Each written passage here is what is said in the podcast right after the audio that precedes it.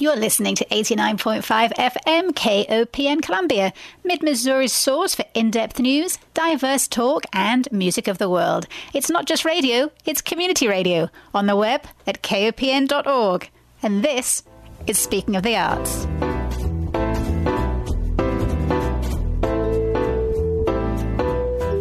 Morning and welcome to Speaking of the Arts on KOPN, Mid Missouri's only in depth weekly art show. My name is Diana Moxon. Now, it wouldn't be summer without a sea of white tents popping up like mushrooms at Stephens Lake Park. The Columbia Art League's Art in the Park is now in its 61st year, and artists from across the country are descending upon Columbia today to set up. Having been the executive director of the Columbia Art League for over a decade and managed 11 Art in the Park festivals, I know exactly how much hard work goes into putting this event together. Managing festivals is like painting a bridge. As soon as you finish, it's time to start over for the next year's event. The festival itself is like the surprise lily which suddenly pokes out of the ground.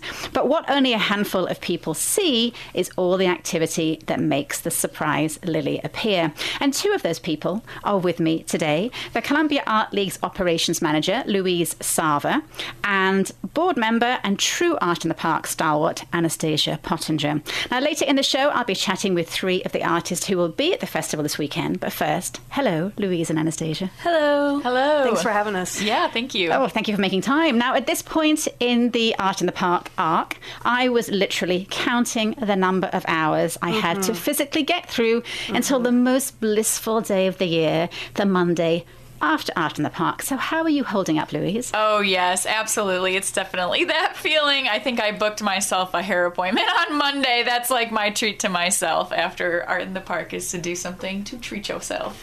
I used to book an hour and a half massage. Oh, yeah. Do you want to know what my wife put on the calendar for Monday? what? Nothing. Stacy sleeps all day. Oh, that's awesome. you do need to have something to look forward to because there were just so many points over the weekend when you think my ankles are going to give way any minute minute. I cannot walk another step and I'm so sweaty.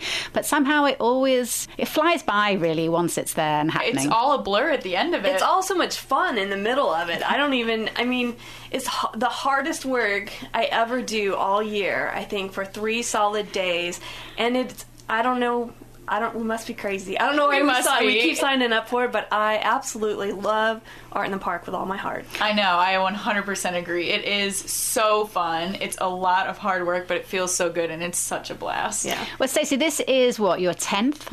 Uh, I believe park? so. I think it's my tenth. Yes. And well, I mean, as on the committee, like you know, working hard all year long on it.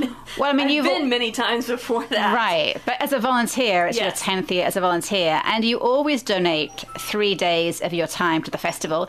And you wrote on Facebook, "This is my festival, the one that is nearest and dearest to my heart of all the Como festivals, and I volunteer at several of them. This is the one I give my sweat for sure, my blood." Occasionally, and tears sometimes all year long. So, what keeps you coming back?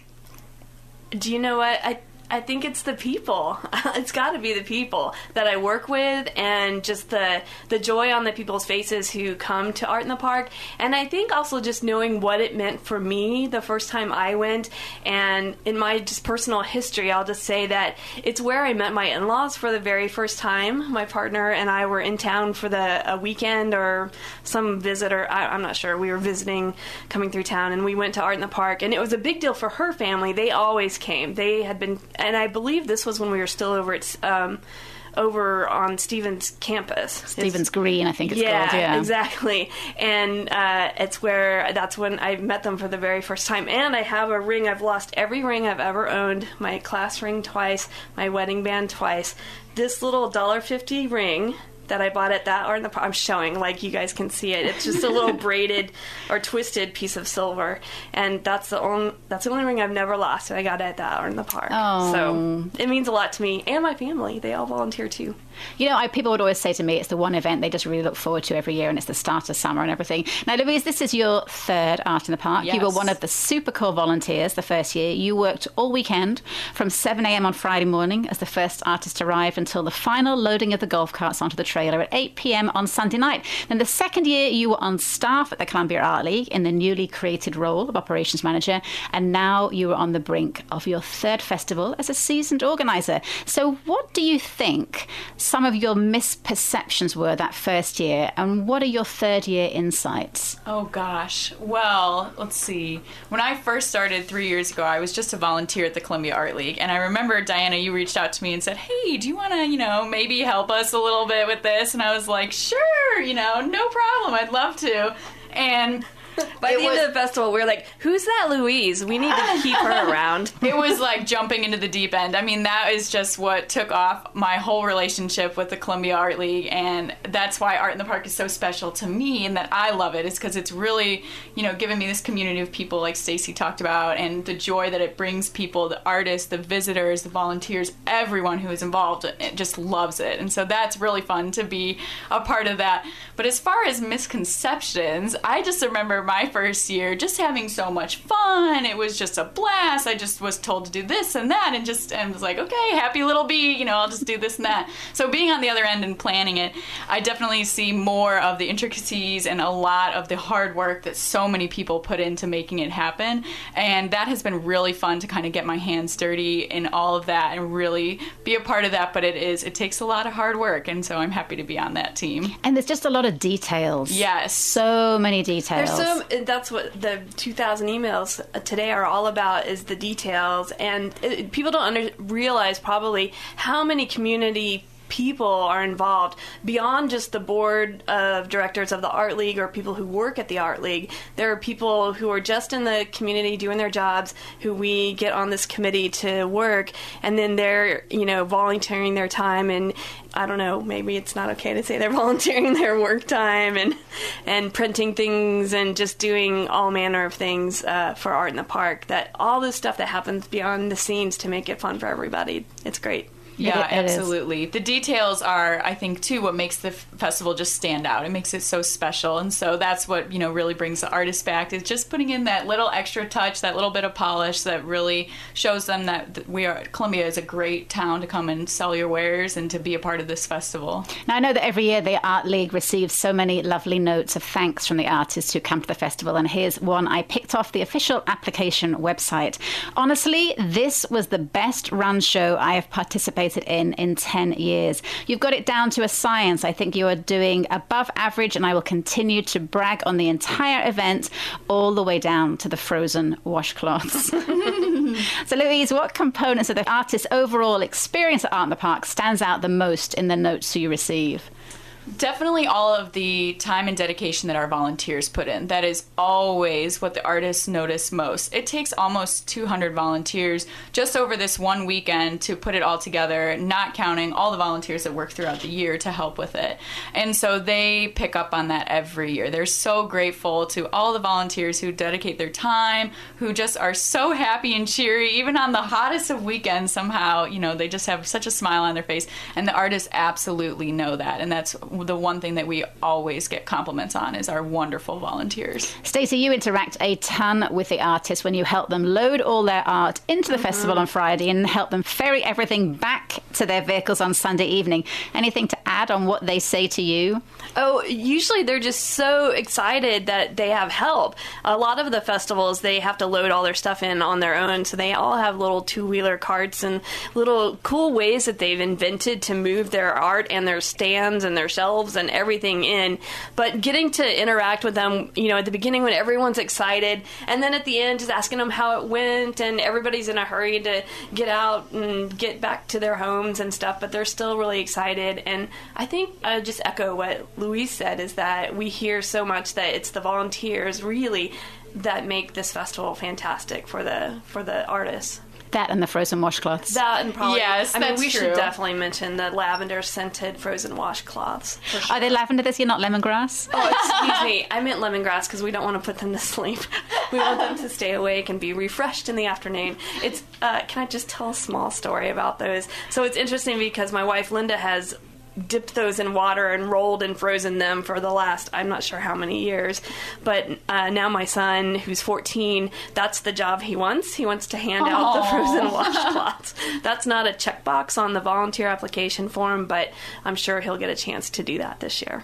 That was such a hit the first year we did it. Mm-hmm. It was going to be a super hot year, and I was thinking, you know, what can we do because everyone's going to be just so toasty. And I remembered that when I worked in hotels in Asia, that when you arrive at this lovely resort and you're waiting to check in and you're all hot off the bus, that what you get is you get this nice little glass of tea and you get a frozen washcloth, and it used to feel so amazing. And I'm like, imagine if we could do that. And I said to one of our volunteers at the time, I called her on the Wednesday and I said, hey, can you go down to you know supermarket and can you buy tons of, of washcloths? And then we're going to roll them up and we're going to spray them and then we're going to put them in the freezer. And Lisa said, mm.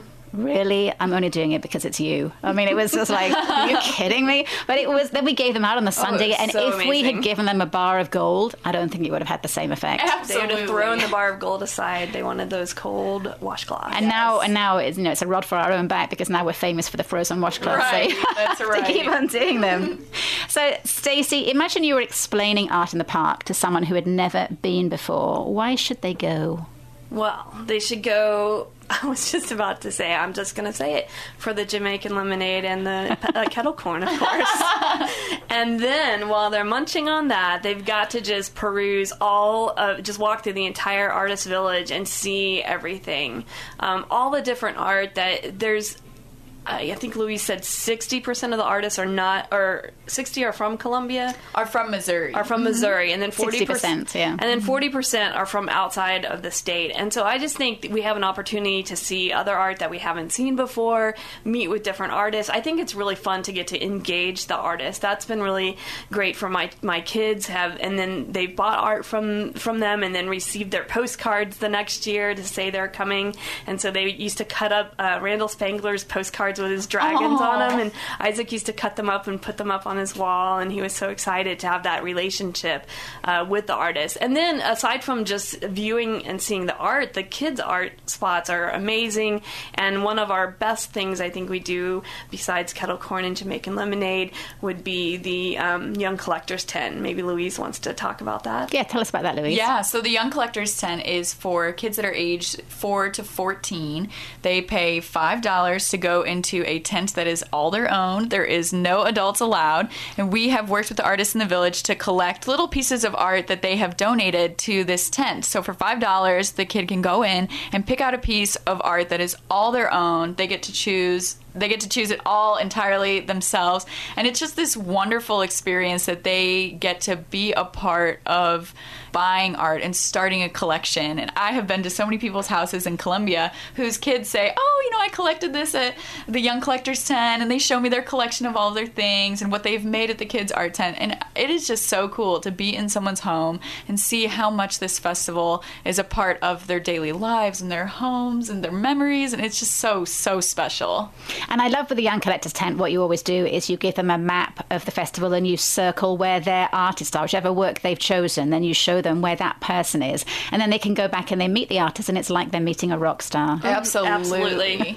Yes. There was uh, a little boy last year who went to the Young Collectors Tent and picked out a piece of work by Maggie McCarthy. And he, his mom said every year he goes to the Young Collectors Tent and always wants to get her piece. Really? And then always goes and finds her in the Artist Village. And so it's fun being on the organizing side because we get to see all the photos and the stories that come out after that of this little boy and this artist that he really looks up to that he met at Art in the Park. And that is true of Ernest Hildebrand too. He said the wood artist who lives here in town. He said there's a little boy that always buys, always gets his wooden bowls, and then comes back to show him that he got oh. the Ernest's bowl every year, and it's just really adorable. it is so special. I think the volunteers love volunteering in that area too because you just, you know, take the kids around, you talk a little bit about art and, and they choose something that means something to them and Yes. not not what mum or dad says Right, get. we have a little tent to occupy the parents with some music Yep. playing, and so the parents are well taken care of. Maybe we should provide frozen washcloths at that tent as well.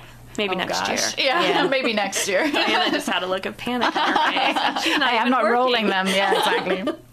So, Louise, explain how the artists are chosen for the festivals. I think it's kind of an opaque process to anyone not involved in the art festival world. I remember one patron one year sending me a really snippy email because her favourite artist wasn't at the festival, and I had tried to explain the jury process to her, but she just accused me of being exclusive and a snob. Oh, no. So I clearly failed at explaining Well, it sufficiently well. So, Louise, you explain it. Oh gosh. Okay. So we open up applications online in the fall and we keep them open for a couple months. So it's an open application process. Anyone can apply. We lay out all of the rules, all the regulations. You have to have four images of your artwork and one image of your booth shot.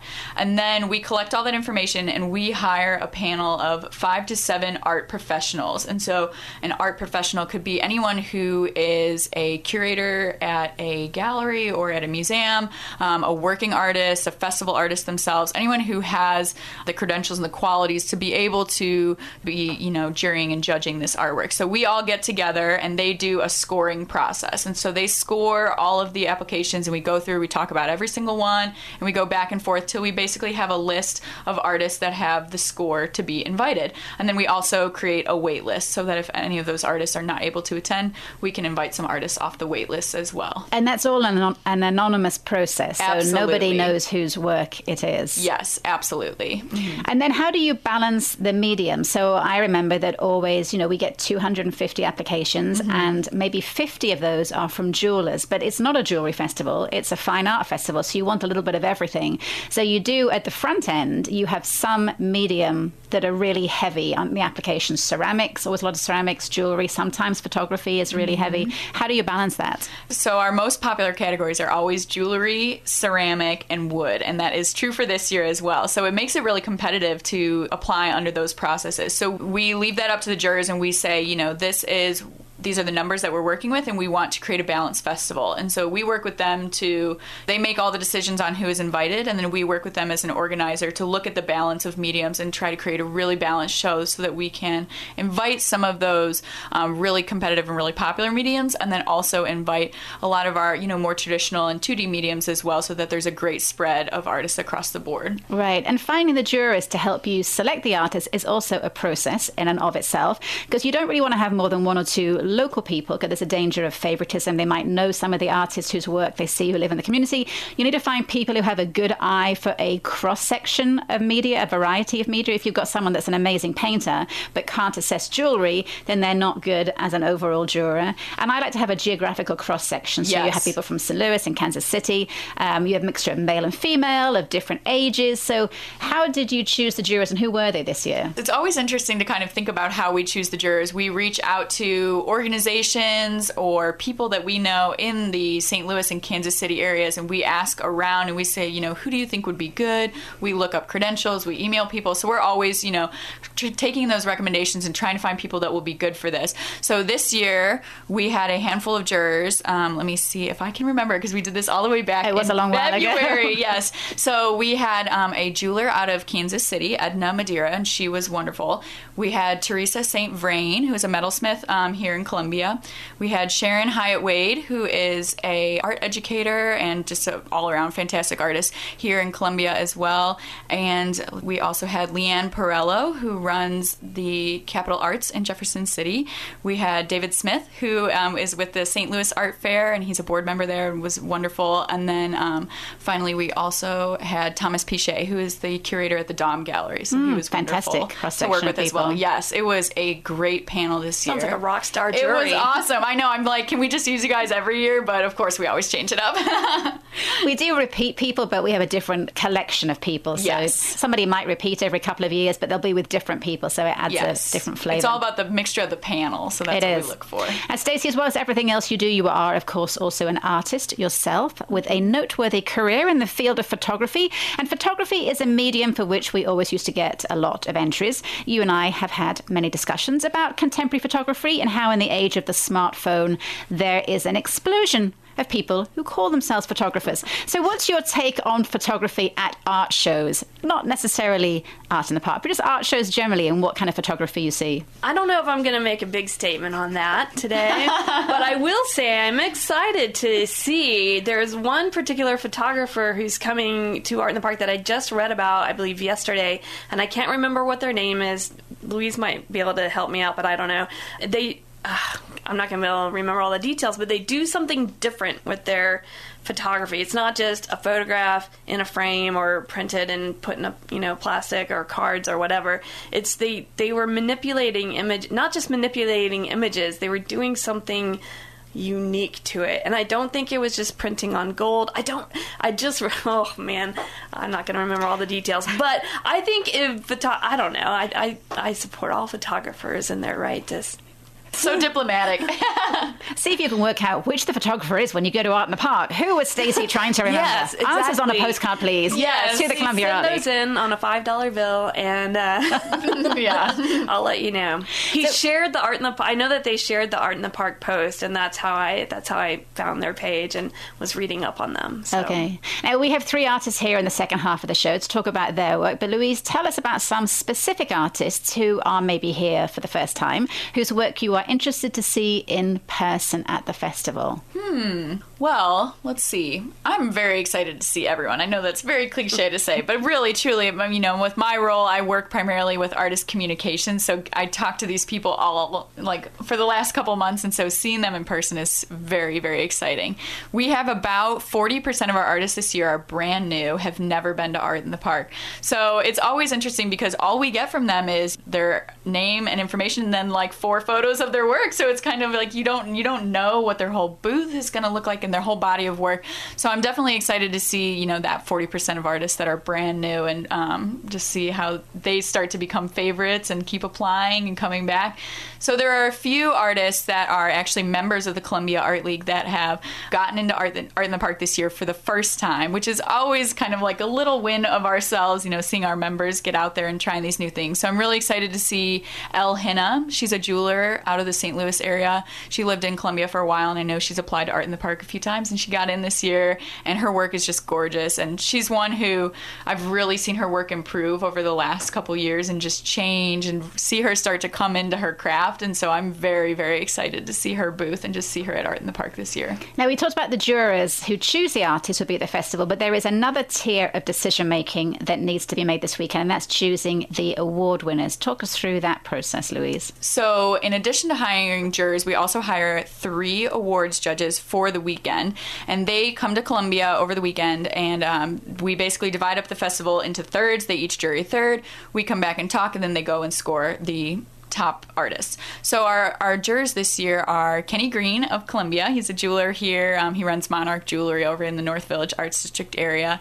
Sarah Fletcher out of Boonville, and she is an art educator the, and an artist in the area, and she's really wonderful. And then um, Jillian Kirkpatrick out of Kansas City, and she is a installation artist and mixed media. She works in a lot of different mediums, and I found her, I think through another art fair online, just you know googling names, and so I'm excited excited for her to come in too. So that'll be just a fun group to work with.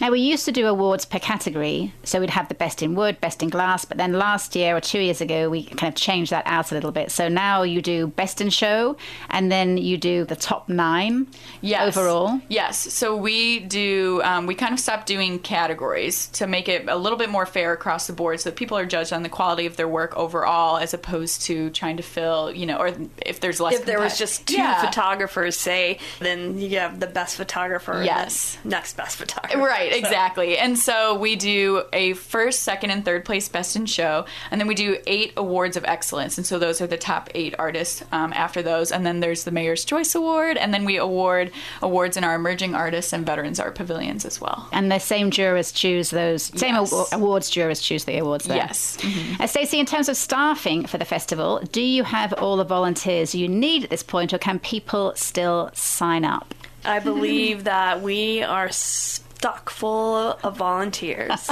well, that's great. So there's not any need shift. I mean, or... you know, if somebody was feeling really energetic on Sunday, uh, say around four o'clock, and you're just like, oh, I just had a great nap It's lovely out. Oh, I wish I could exercise or do something. Come on down to Stephens Lake Park, and we will put you to work breaking down the festival and unloading those uh, those artists. Festival Breakdown is an amazing experience. I mean, on Friday, when everybody arrives, they start arriving at 7.30 a.m. and one by one, the tents start popping up. And then by 5 o'clock, it's like, wow, here's a whole sea of tents. Exactly. And that's over like an 8, 9, 10 hour period. But on Sunday afternoon, the festival 45 ends minutes. yeah, I wish. the festival ends at four and everybody wants to leave at the same time. And so managing the parking lot, managing the golf carts, managing the volunteers, and how you get people out is a military operation. it is. So you need people with a lot of energy. I mean, it's always great, and I think we wouldn't turn anybody away who showed up at four four thirty on. Sunday and said, "Hey, is there any way I can help?"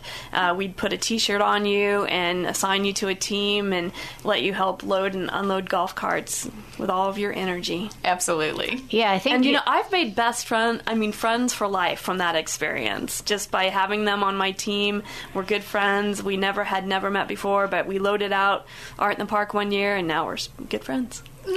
And so it was always one, of my favorite parts of the Yeah. festival, of course, because it's all over and I can actually breathe finally. But when the last artist has left and has been ferried out in their golf carts, and it's about quarter to eight, eight o'clock, and the guy comes down from Moberly with a giant truck to pick up all of the eight or nine golf carts, there's something that has to happen first. The Stacey. French Connection. Diana started this. the Italian job. Oh, sorry. I just cannot ever remember the movie. I'm going to have to watch it before this year. But Diana started a tradition of, uh, I think it's supposed to be like a parade, but then we turned it into a race a little bit. I don't know. It's out of control. Uh, driving all the golf carts, one circuit, uh, everybody who's there left at the park. That's all the volunteers who are left. No artists. They're not allowed. But the volunteers who are still there standing at the end of the night all jump into a golf cart and we take one circuit around uh, around the park, the entire park, yelling and screaming and honking. We discovered that the golf carts have horns one year, so we're honking and screaming and And headlights. and headlights, and we're being ridiculous. And sometimes some of us forget that we're 48 and not 18, and we drive fast and try to race everybody and cut corners and Fall I- out. I, and I, you know, I didn't fall out exactly. I bounced. All my Oh, stuff, all the stuff in my cart fell out. I think it was. Uh, some trash, perhaps, and some my glasses. I don't know.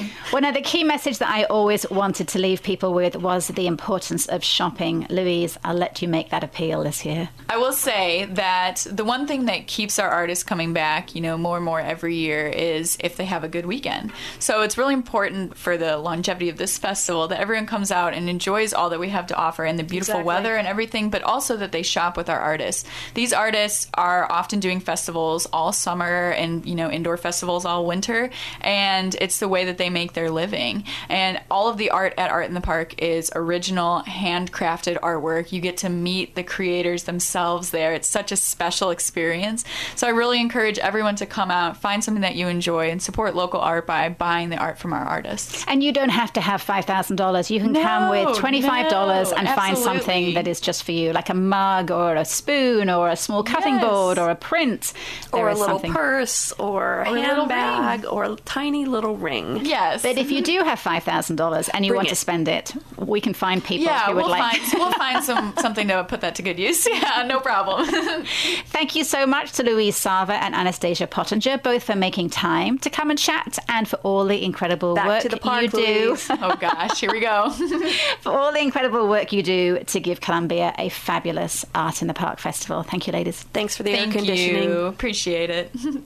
You're listening to Speaking of the Arts on 89.5 FM KOPN Columbia. And after a short break, I'll be back with three artists who you'll be able to meet at this weekend's Art in the Park. Stay close to your radio.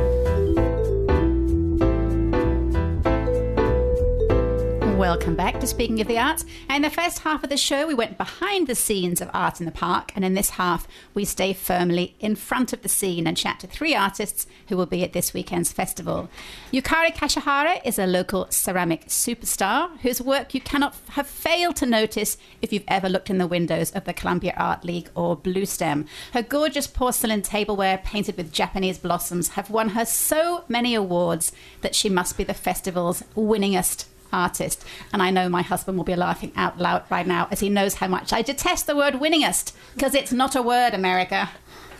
Christin Gilchrist is one half of an art duo known as Two Belmont Sisters from Nixa, Missouri, and they've been artists at the festival for the last few years. Their sustainably created bags, wallets, sacks, and pouches have won them a strong following among festival visitors. And my third guest is painter Cara Van Leuven, who is making her debut at this year's Art in the Park. When she's not painting animals, mostly horses and dogs, she is competitively jumping or in the agility ring with her two Border Collies, and she's visiting the festival from Grand Fork, Illinois. Welcome to the show, Cara, Christin, and Yukari. Thank you. Glad to be here. Hi. Now, let's start out by having each of you talk a little bit about your own art. Yukari, you are originally from Osaka in Japan, Yes. and your work has a very distinct Asian influence, which you once explained isn't really intentional, it just comes out that way. I, I think it just comes out, you know. Um, I like to paint what I want to paint, and uh, I like something simple, and uh, um, I just, you know, like to paint uh, my interpretation of, uh, you know, what I see in the nature. So, you know, it is what it is. Now, your work has such delicacy, and I'm sure a lot of people collect it and put it on the shelf. But as you know, at my house, we put your work to work. Your teapot gets used every morning, as does the beautiful round butter dish that you designed especially for us. And yes, things get chipped. The teapot lid gets dropped, and we have to glue it back together again. But your art, as you know, your art brings practical joy to us every day. So when you design your one of a kind, artful works, what is your dream for them? That they're objects of beauty on a shelf, or that they have a working life? Well, it depends on um, the person, but you know, I like uh, I like the fact that my pots are functional.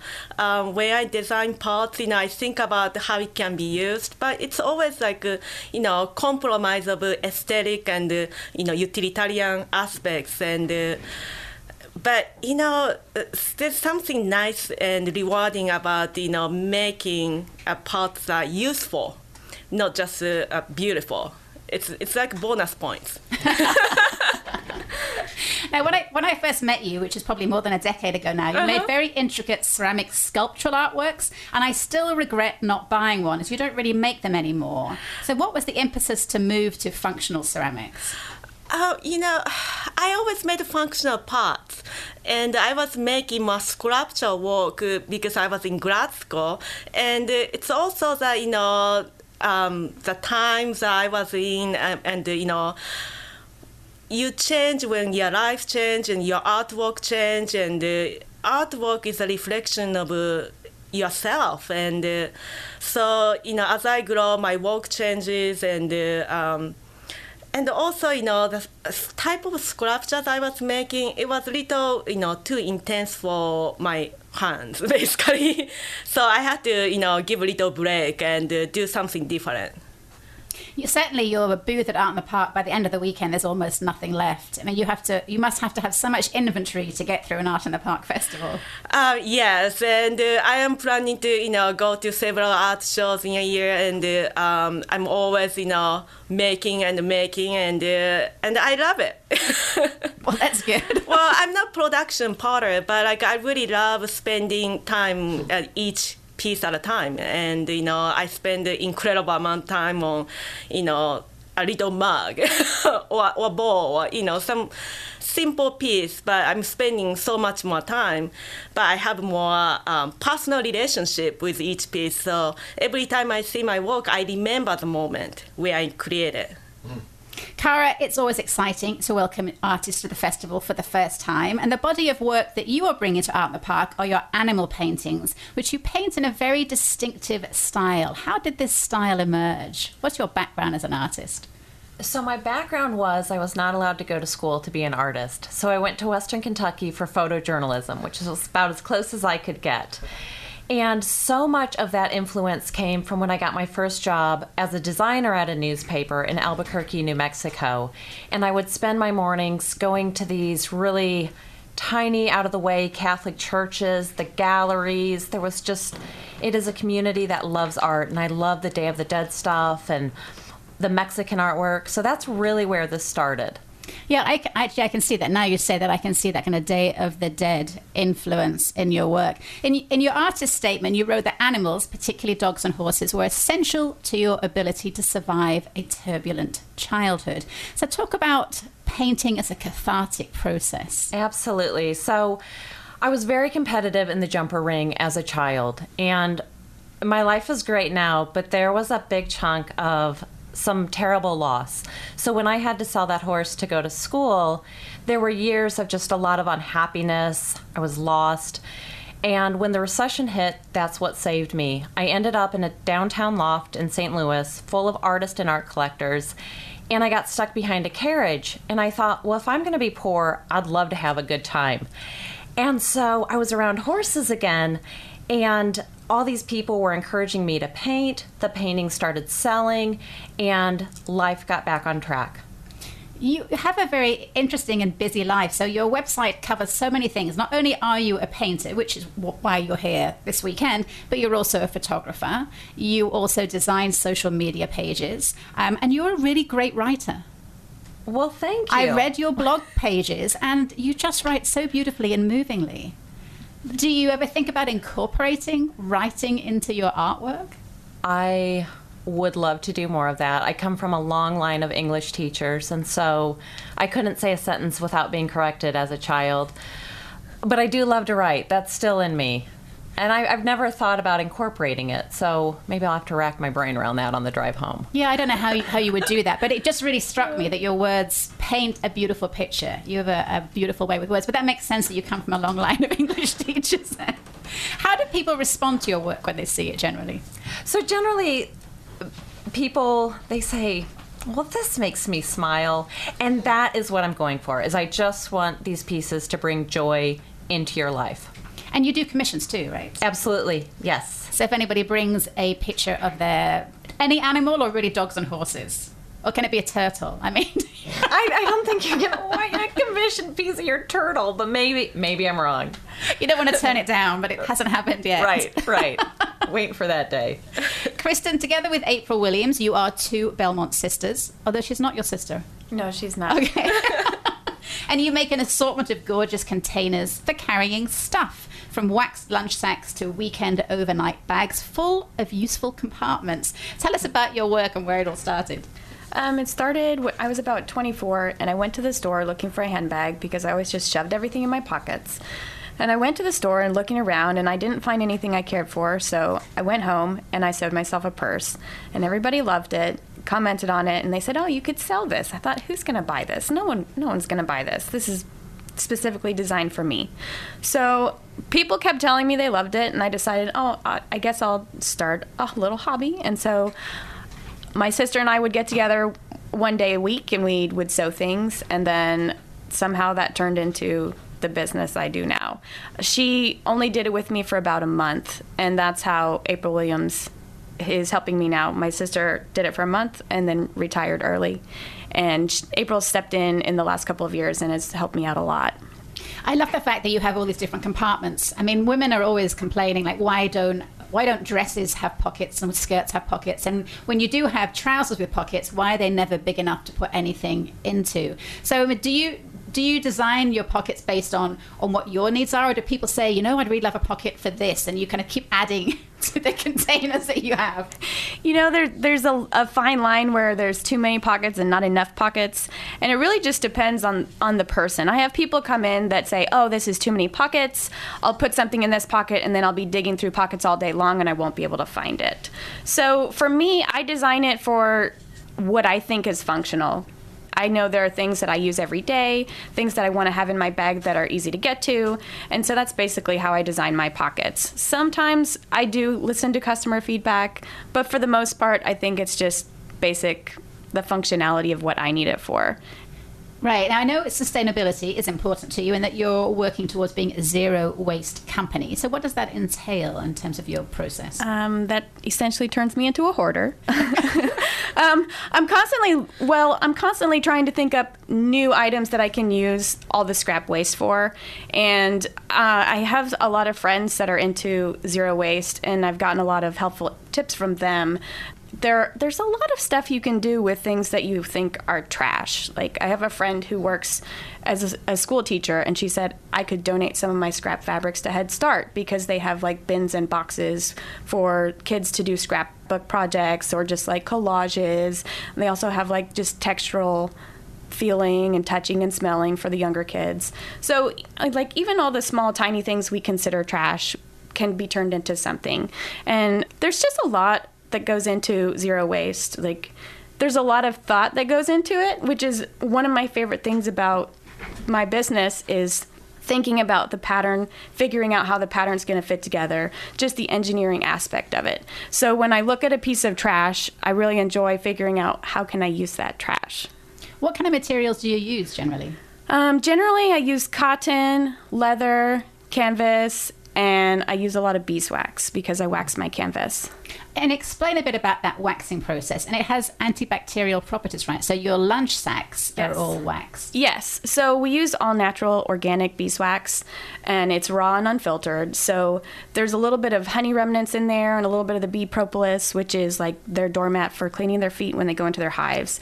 And the honey is naturally antibacterial, as is the propolis. So that's still mixed in with the wax a little bit. So it does have a little bit of a natural antibacterial property. So you can take any material, or is it just cotton or canvas? I mean, you wouldn't wax a leather Actually, we just started waxing some leather. We make some leather um, handled mugs for like just mason jars. And some of the leather that we have is not very stiff. Like certain parts of the leather are stretchier than others. And so we actually just started this week waxing it just to see the properties that it gives the leather and how well it will hold up. So you can essentially wax anything that an iron can touch. So you take a big piece of canvas and a, a jar of the wax and you just smear it on multiple times. Is there, um, is there a is there a process kind of a secret process? It's a very tedious process. Lucky for me my wife will stand outside all day doing it because we don't do it inside. We have an asthmatic cat. Mm. and i also would die from all because the beeswax is raw and unfiltered. There's all kinds of pollen in it. When we put it in um, a skillet and melt it down and then paint it on with a paintbrush. And then you have to iron out the excess wax. So it's just a really long, tedious process. But the properties that it gives to the canvas, it's really beautiful. Every time you use your piece, it's going to look a little different. When it gets hot, the wax smooths out and you don't see the wrinkles. And when it gets cooler, you can crinkle it up and give it a really cool texture. It also gives a lot of depth and dimension to the canvas.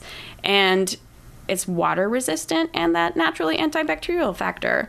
So it's I just it's one of my favorite things, wax canvas. It has so many properties. But if you have allergies, once it's on the you're saying like you can't have it in the house because it has pollen in it when you're melting down, but once it's on the canvas, it's you're not going to react to it if you have allergies. Um, not so much. If it's a really hot day and it softens the wax enough, you might sneeze once or twice. But for the most part, the main reason we don't wax inside the house is because we have a vat of wax that's just melting and releasing all that pollen into the air.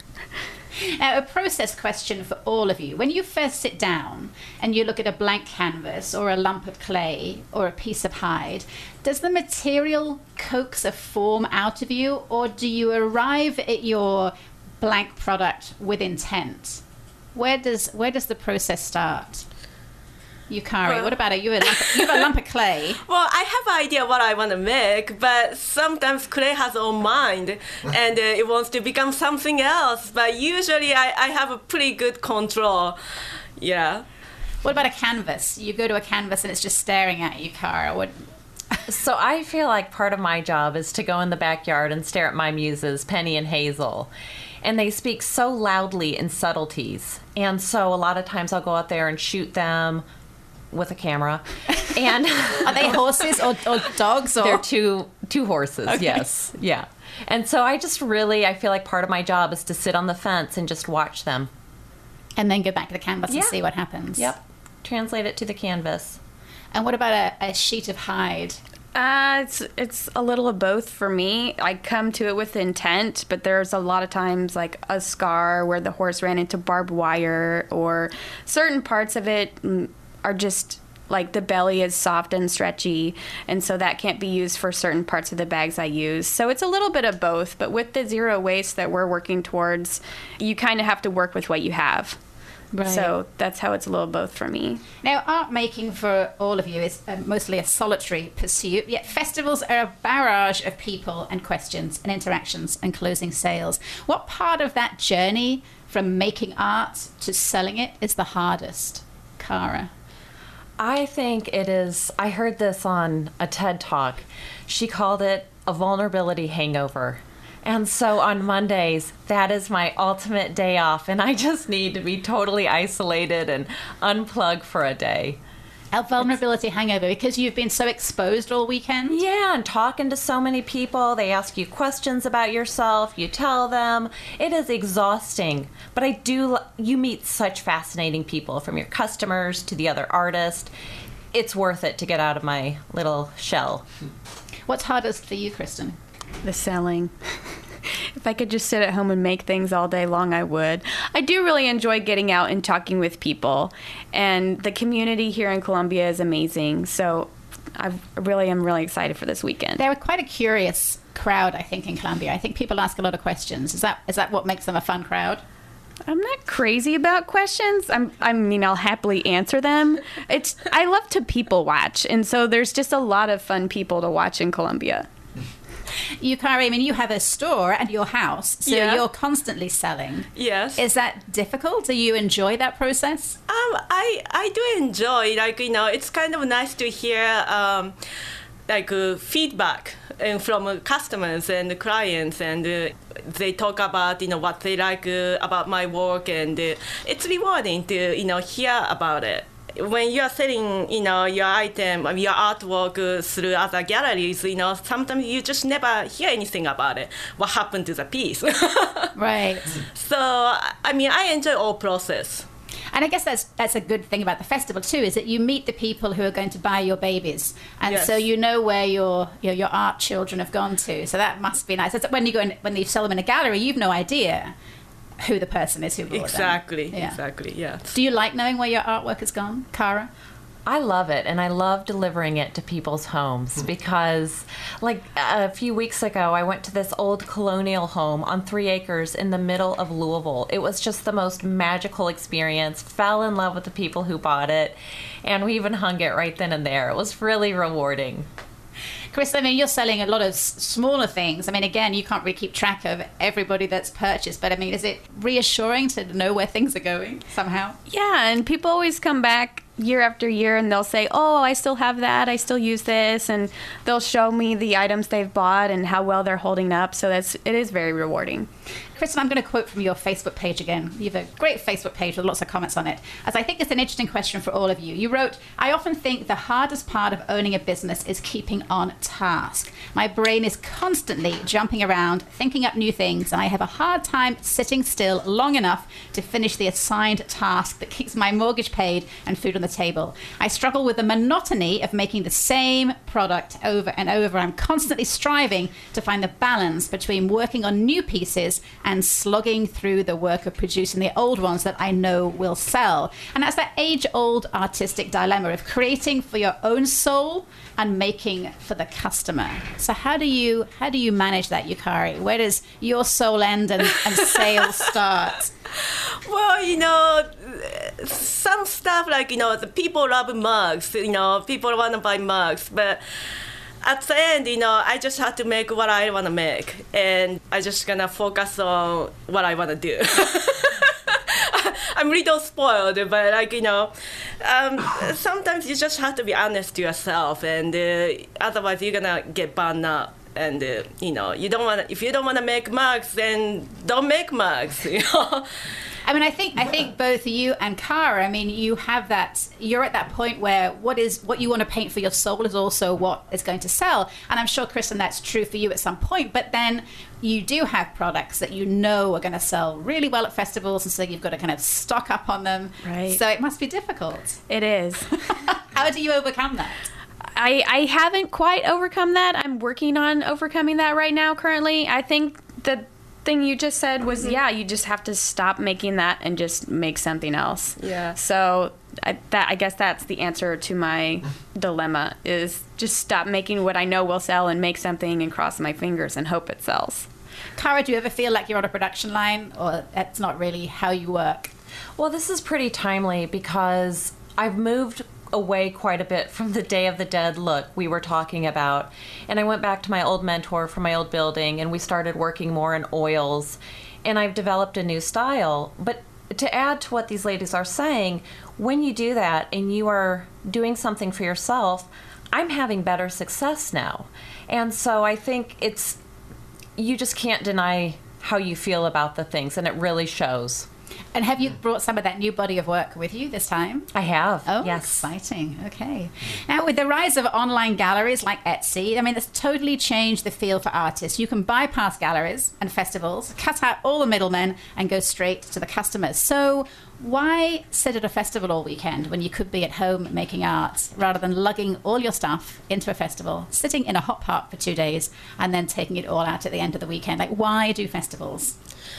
Well, for me, I mean, online sale takes a lot of time. I mean, like it looks easy, but like you know, then you have to be packing and you have to be taking picture of the piece, and there are a lot more work than you know you'd ever notice. I mean, realize. For online gallery. Yeah, online gallery. Yeah, and uh, I like to you know see people. I'm more like a face-to-face person, so.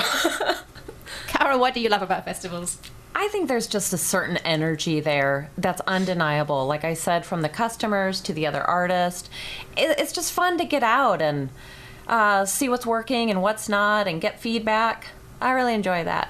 I'm guessing feedback is, is huge for you at the festivals as well. Yes, Christin. feedback, feedback is definitely the number one, but it is really rejuvenating to come out and see people looking at your work and commenting. And so, being stuck at home working all day and then getting to go to a festival and see the joy the people have on their faces just from looking at things, not even buying, just looking. So, that's really rewarding for me. And that's probably the main reason we still do festivals. What are your best sellers? Currently, we have a new bag. It's called the Novo. It can be carried five different ways, and that's currently our new bestseller. Five different ways. Five different ways. It can be a wristlet, a fanny pack, a shoulder bag, a crossover, or just you can toss it in, in your purse as a little pouch for organization. And you, do you give everything a little name? Like this is the Novo? Is it like you're like kind of IKEA? Everything has a little name. Yes, yes, yes. I go on Google Translate and I type in like the functionality I think the bag has, and then pick my favorite one. That's awesome. so what what is the what is the mark for you of a successful festival?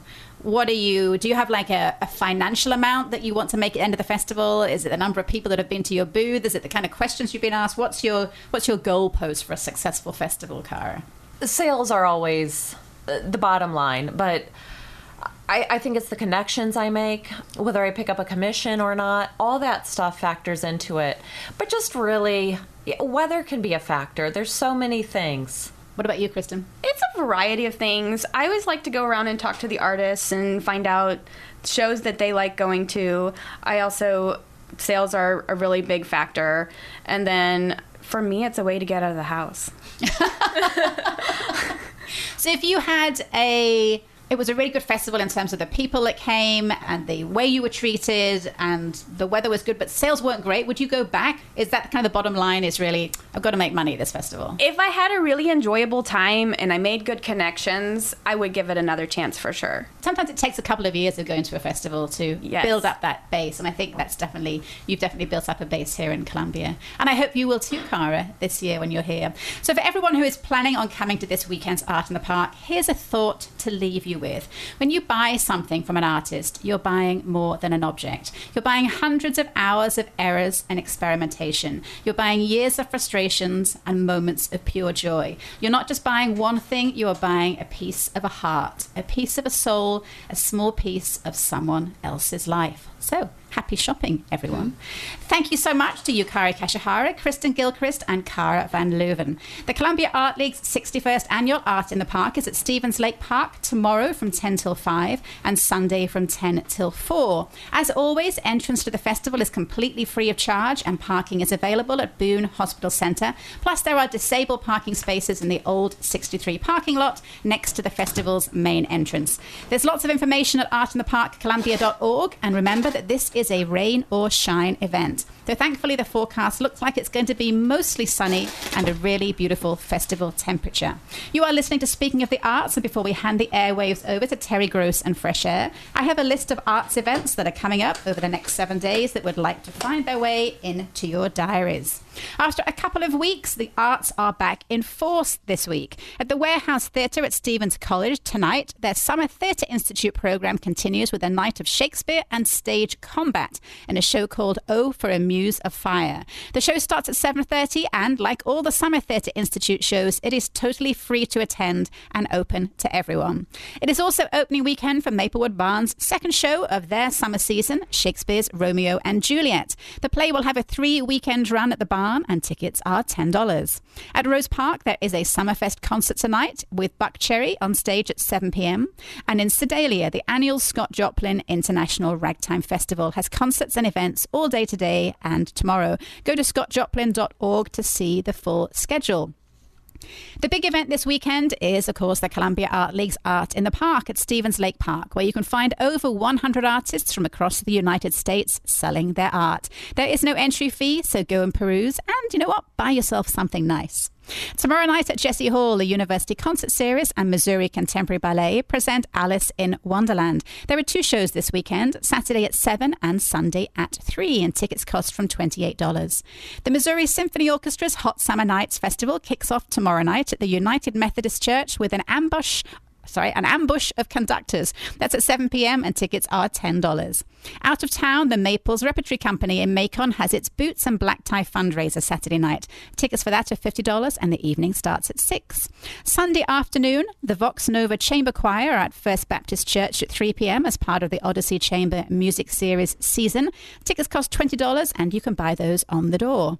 Monday evening at Nifong Park, the amazing singer-songwriter Ina Cook performs as part of the Boone History and Culture Center's concert series. Ina's concert starts at 7 and tickets are $10. Tuesday night, author Sherry Jones will be at Skylark Bookshop to discuss her new book, Josephine Baker's Last Dance. You can hear her talk at 6 p.m., and that is a free event. And Grammy Award winner and feminist icon Ani DiFranco is back in Columbia and live at Rose Park next Tuesday. Her concert starts at 7, and tickets are $25. Wednesday evening, the Missouri Symphony Orchestra's Hot Summer Nights continues with Mr. Beethoven Visits, a free family concert at the Missouri Theater and that starts at 7 p.m. At Cafe Berlin, the Campfire Storytelling Collective will have a reading by eight local writers, and that starts at 8 p.m. And Rose Park's Movies in the Park summer season continues on Wednesday next week with the romantic teen comedy drama Love Simon. movie starts at 8:30 and it is free to attend. Next Thursday, June the 6th, Hot Summer Nights presents Strike Up the Band, a free community concert at the Stephens Lake Park Amphitheatre. That's at 7 p.m. At the Lyceum Theatre in Arrow Rock, next Thursday afternoon at 2 p.m. is the opening performance for their first production of the season, Rodgers and Hammerstein's Cinderella, and tickets cost from $17. At Rose Park, eight time Grammy Award winning musician and producer Stephen Marley is performing at 7 p.m. And in Jefferson City, there are two productions opening next Thursday. The Little Theatre presents Mr. Roberts at the Miller Performing Arts Centre. That show starts at 7.30 and tickets are 15 And the ABBA-inspired musical Mamma Mia opens at Capital City Productions. This is the start of a three-week run, and although all of the dinner theatre performances are sold out, there are still some additional production-only shows that may still have tickets. You have been listening to Speaking of the Arts on 89.5 FM KOPN Columbia with me, Diana Moxon, and my good friend and sound engineer, Mike Hagan. We'll be back next week with more news, views, and interviews on the arts in mid Missouri. Stay arty, Columbia.